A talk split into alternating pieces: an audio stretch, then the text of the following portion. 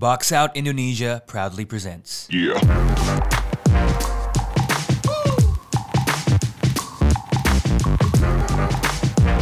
Ya, sekarang kita sampai di New Orleans Pelicans. Gue sebenarnya mau ngomongin tim ini agak bingung sih karena kondisinya apa ya?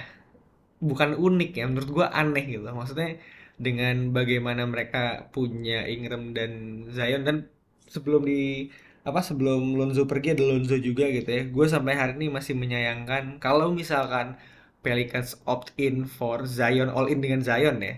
Maksudnya ya it's only logical buat bawa Lonzo juga kan karena uh, Zion excels in transition dan basically Lonzo uh, sangat bagus untuk playmaking in transition gitu ya jadi itu masih gue sayangkan cuman kita kesampingkan itu uh, gue gue nggak tahu mau ngomong apa jadi gue lempar ke lobby ya gimana lu ngeliat off seasonnya Pelicans they did the right thing mereka cebok setelah made a big mess on last year's off season gitu hiring Stan Van Gundy to make Lonzo Ball great again. gue sebut biar lo senang. Nggak pakai again. And then nggak pakai great Lonzo Ball great. Uh, terus lu lihat dia ngebawa ngebawa Eric Bledsoe sama Stephen Adams. Gagal maning gagal maning tapi udah berhasil diputar yeah. and they got a good player in return. Uh, yaitu walaupun mereka harus melepas pick nomor 10 um, they got Jordan Valanciunas here. Mereka dapetin Thomas Satoransky dari Bulls to sign and trade dari Lonzo Ball. Mereka dapetin Devonte Graham sign and trade juga. And they got Garrett Temple and itu juga ini, ini salah satu and trade mereka sih lu gak gue gak ngerti ngapain sign and trade cuma buat Garrett Temple gue gak ngerti um, mungkin mau bawa dia pulang karena Garrett Temple kan kayak ke, ke kebanggaannya LSU gitu. tapi yang gue suka banget ya the one player I really like is Trey the one player I really like adalah Trey Murphy the third. The third. dia posisinya 3 and D namanya Trey Murphy the third. Jadi Trey banget bro, anaknya bro. Kacau, gue suka banget dia. Tapi maksud gue kayak I really like him. Gue kira dia 3 and D biasa. Uh, ternyata in the preseason dan summer league dia ngeliatin bahwa he can handle the ball, he can score, he can defend. And the second unit ini kalau misalnya mereka second unit sama yang seperti kita ini ya, yang seperti kita proyeksi ini itu adalah uh, when you have that Satoransky, Temple, Josh Hart, Trey Murphy, and Jason Hayes dan juga ada Herb Jones juga karena bisa main di situ. That's gonna be super tough defensively. Dan uh, ya tahun lalu yang kita tahu adalah kelemahannya Pelican sendiri itu adalah defense. Ya, yeah, I think it's just a great ini sih. Apa ya? It's a great off season sih. And we haven't even talked about the coaching hires yet. So yeah, player wise it's very good. Ya, yeah. yang gua agak kenapa menurut gua aneh ya maksudnya harusnya kan building blocks-nya adalah Ingram dan Zion ya with that hmm. being said sebenarnya datangin Valanciunas is a big win ya. Karena upgrade dari Stephen Adams gitu kan. Maksudnya basically what Adams can do uh, JV can do it as well gitu kan. Tapi di mana uh, Stephen Adams tidak bisa scoring JV bisa gitu kan. Jadi maksudnya ada that extra little bit extra firepower gitu yang di mana Pelicans pasti butuh gitu ya. Apalagi kita tahu dengan track record kesehatannya Zion gimana gitu kan pasti lebih banyak Ingram yang main dibandingin Zion. Uh, quote me on that di episode-episode yang mendatang gitu ya. Terus datangin Devonte Graham gitu ya. Dalam gue menurut gue cukup unik gini. Karena kita tahu Devonte ketika dia dibiarin megang bola agak aneh ya. Iya kan? Maksudnya salah satu alasan kenapa Hornets melepas Devonte adalah karena basically Devonte dan Rozier adalah sama. Ya udah gitu kan. Kecilnya sama gitu kan skill setnya sama punya satu aja cukup gitu. And uh, the Hornets opt for uh, Rozier gitu kan. For the right reasons lah. Kalau misalkan based on season kemarin gitu kan. Nah dengan datangnya Devonte berarti kan kita tahu kalau misalkan dia tidak main dengan satu Ransky berarti kan basically even misalkan dia main di first unit ya or even closing the game gitu kan berarti kan bola most likely akan ada di tangan Brandon Ingram ya. Yang di mana hmm. ya gue masih masih sulit untuk mencerna itu gitu loh. Maksudnya bagaimana nanti jalannya season gue baru akan ngeliat itulah gitu loh gimana dengan Willy Green nanti akan pegang timnya gitu ya. Nah yeah, cuman yeah, yeah. gue kan bisa dibilang gue masih masih uh, masih unsettled lah ya dengan bagaimana ngeliat rosternya uh, Pelicans ini bi gitu kan. Tapi lu ngelihat this roster gitu ya entering the season tuh kira-kira bakal gimana bi? Kayaknya akan tetap offense offense offense sih.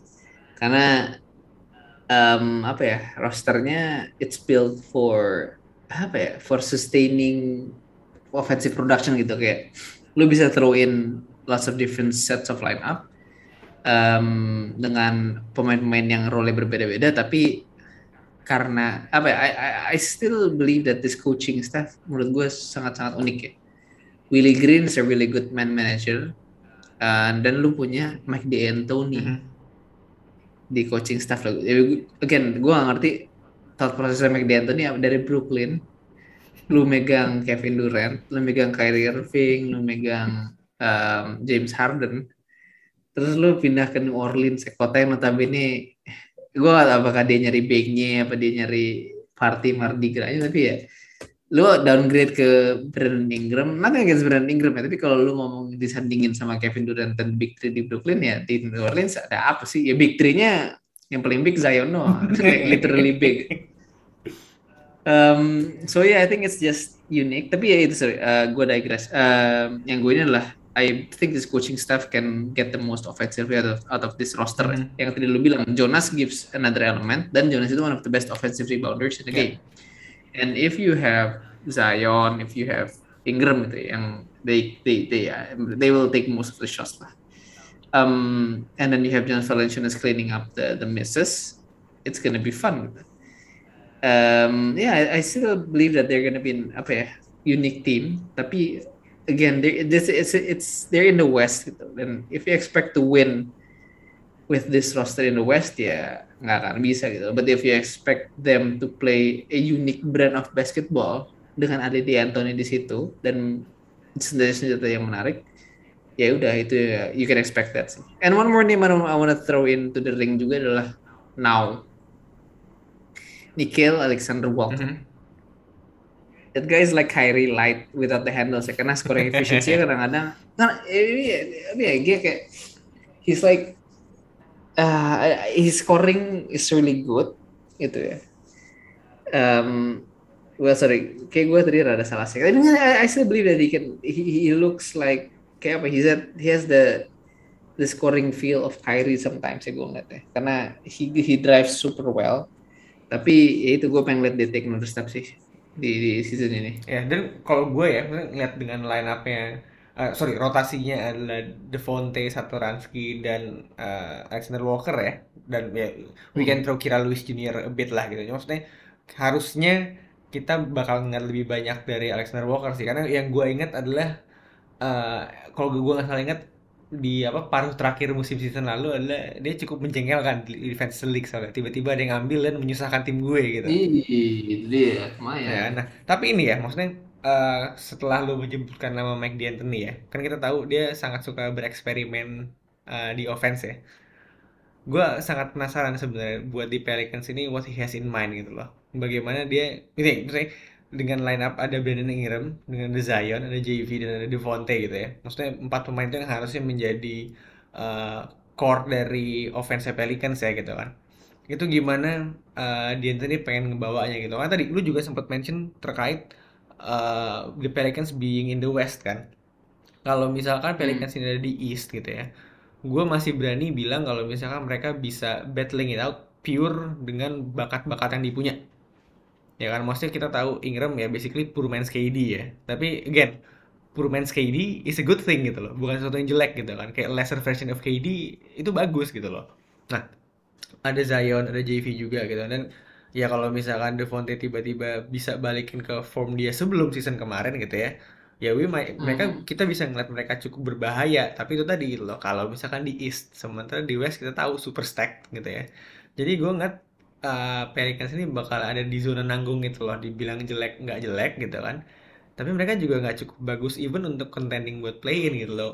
Dan bukan karena bukan karena kualitas Pelicans yang jelek tapi karena di West setebal itu gitu loh persaingannya seketat itu gitu kan. Jadi kayak itu tadi yang lu sempat bilang gitu kan mempertanyakan apa alasan Mike D'Antoni mengambil job di New Orleans gitu loh. Karena pemainnya juga tidak sewah itu apalagi di West gitu kan. Dan New Orleans bukan kota besar yang menjadi tujuan orang-orang kan Cuman ya kita mungkin sambil bergeser ya. Uh, menurut lo ya, hmm. Bi gitu kan, yang bakal jadi storyline Pelicans di eh, season ini apa? Um, apa? I think Zion sih. kayak kita udah ngelihat dari tiga tahun dia akan bermain di NBA, duanya dia dimulai dengan dia cedera dan cederanya cedera di bagian kaki lagi, bukan Mhm. cedera tangan atau jari gitu ya. Dan for someone that relies heavily on his athleticism, on his physique, dan lu lihat waktu dia masuk ke eh, waktu dia media day how big he is. I just gue gue apa ya takut gue man ngerti nggak? Lu? I mean Zion itu udah di apa ya sudah disuguhkan ke kita melalui sosial media dari dia SMA and with his dunks, with his blocks, with his plays. Tapi begitu nyampe NBA kayak ah really this is all the hype has come to this. The ball is life graduate is satu lulusan terbaik ball is life.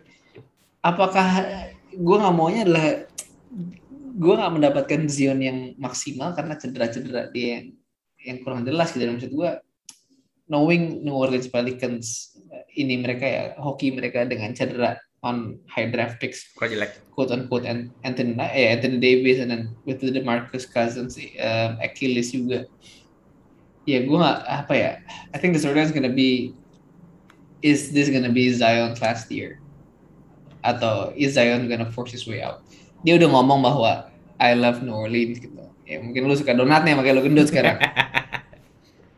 Ya yang gue gue nggak mau adalah dia terpaksa gitu ya. Dia terpaksa main di situ dan ya udah, we don't see the best uh, the best Zion that we can see karena satu dan lain hal. It's- I don't know man. The Pelicans are just cursed. I don't know. At this point di mata gue a bit of a cursed organization.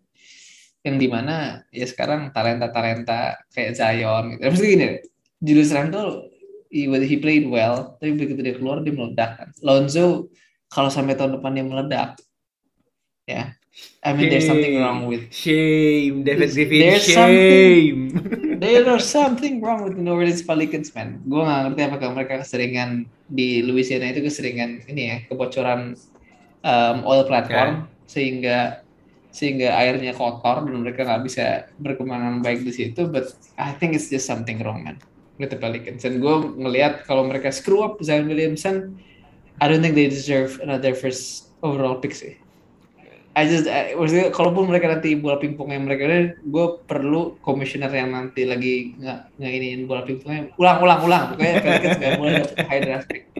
Waste of talent man. Yang gue nggak mau itu storyline yang gue adalah Zion's in Zion's future yang menurut gue akan ada titik penting di musim ini ya. Either it's injuries atau either it's kind of a fallout with coaching staff or something something. Pokoknya I see that the- this the season is gonna be pivotal in Zion's Nah, future. ini, ini gue mau saya tracking dikit ya. With that being said, gue jadi kepikiran bener kayaknya ada sesuatu yang salah di kota New Orleans yang menyebabkan pemain-pemain ada di sana jadi sering cedera gitu kan. Karena Lonzo Hmm. missed quite some games season lalu, ya kan. Ingram pun gitu kan, Zion pun kita tahu gitu loh. Jadi bener nih rasanya ada sesuatu di sana yang membuat akhirnya pemain-pemain ini tidak sehat ya. Tapi Itu dia. tapi kita mencoba apa namanya kembali ke jalur yang sedikit lebih masuk akal lah gitu. Gue dengan bagaimana roster ini terbentuk sekarang ya, sangat banyak tanda tanyanya sih gitu kan. Maksudnya terlepas dari kesehatan pemain seperti apa gitu kan. Kalaupun semua pemain yang ada itu sehat gitu ya, gue masih sangat mempertanyakan bagaimana fitnya gitu. Di mana menurut gue pribadi ini bukan menjadi suatu hal yang encouraging ya. Karena harusnya at this point uh, pada saat rebuildingnya Pelicans ya. Ini kan basically uh, what? Ini berarti entering Zion's third season kan berarti kan?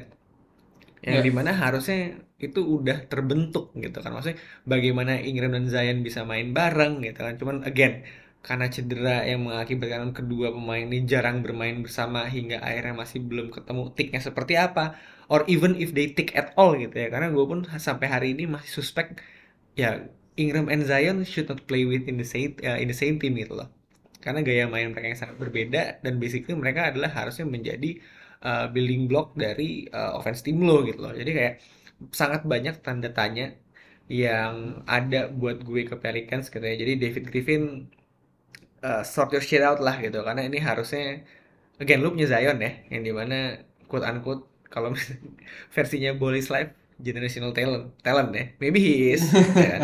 cuman itu tadi gitu loh banyak faktor yang di mana akhirnya tidak memaksimalkan Zion juga gitu kan. Dan ini juga berlaku untuk Ingram ya. Not necessarily a generational talent gitu kan. Tapi kalau misalkan lu bisa membangun tim around uh, Ingram dan Zion yang lebih cocok harusnya kan ya at least lu nggak bakal sejelek itu gitu ya. Tapi rasanya kita udah membahas Pelicans cukup panjang dan cukup lebar sebenarnya lo ada yang mau tambahin lagi nggak bi buat Pelicans bi?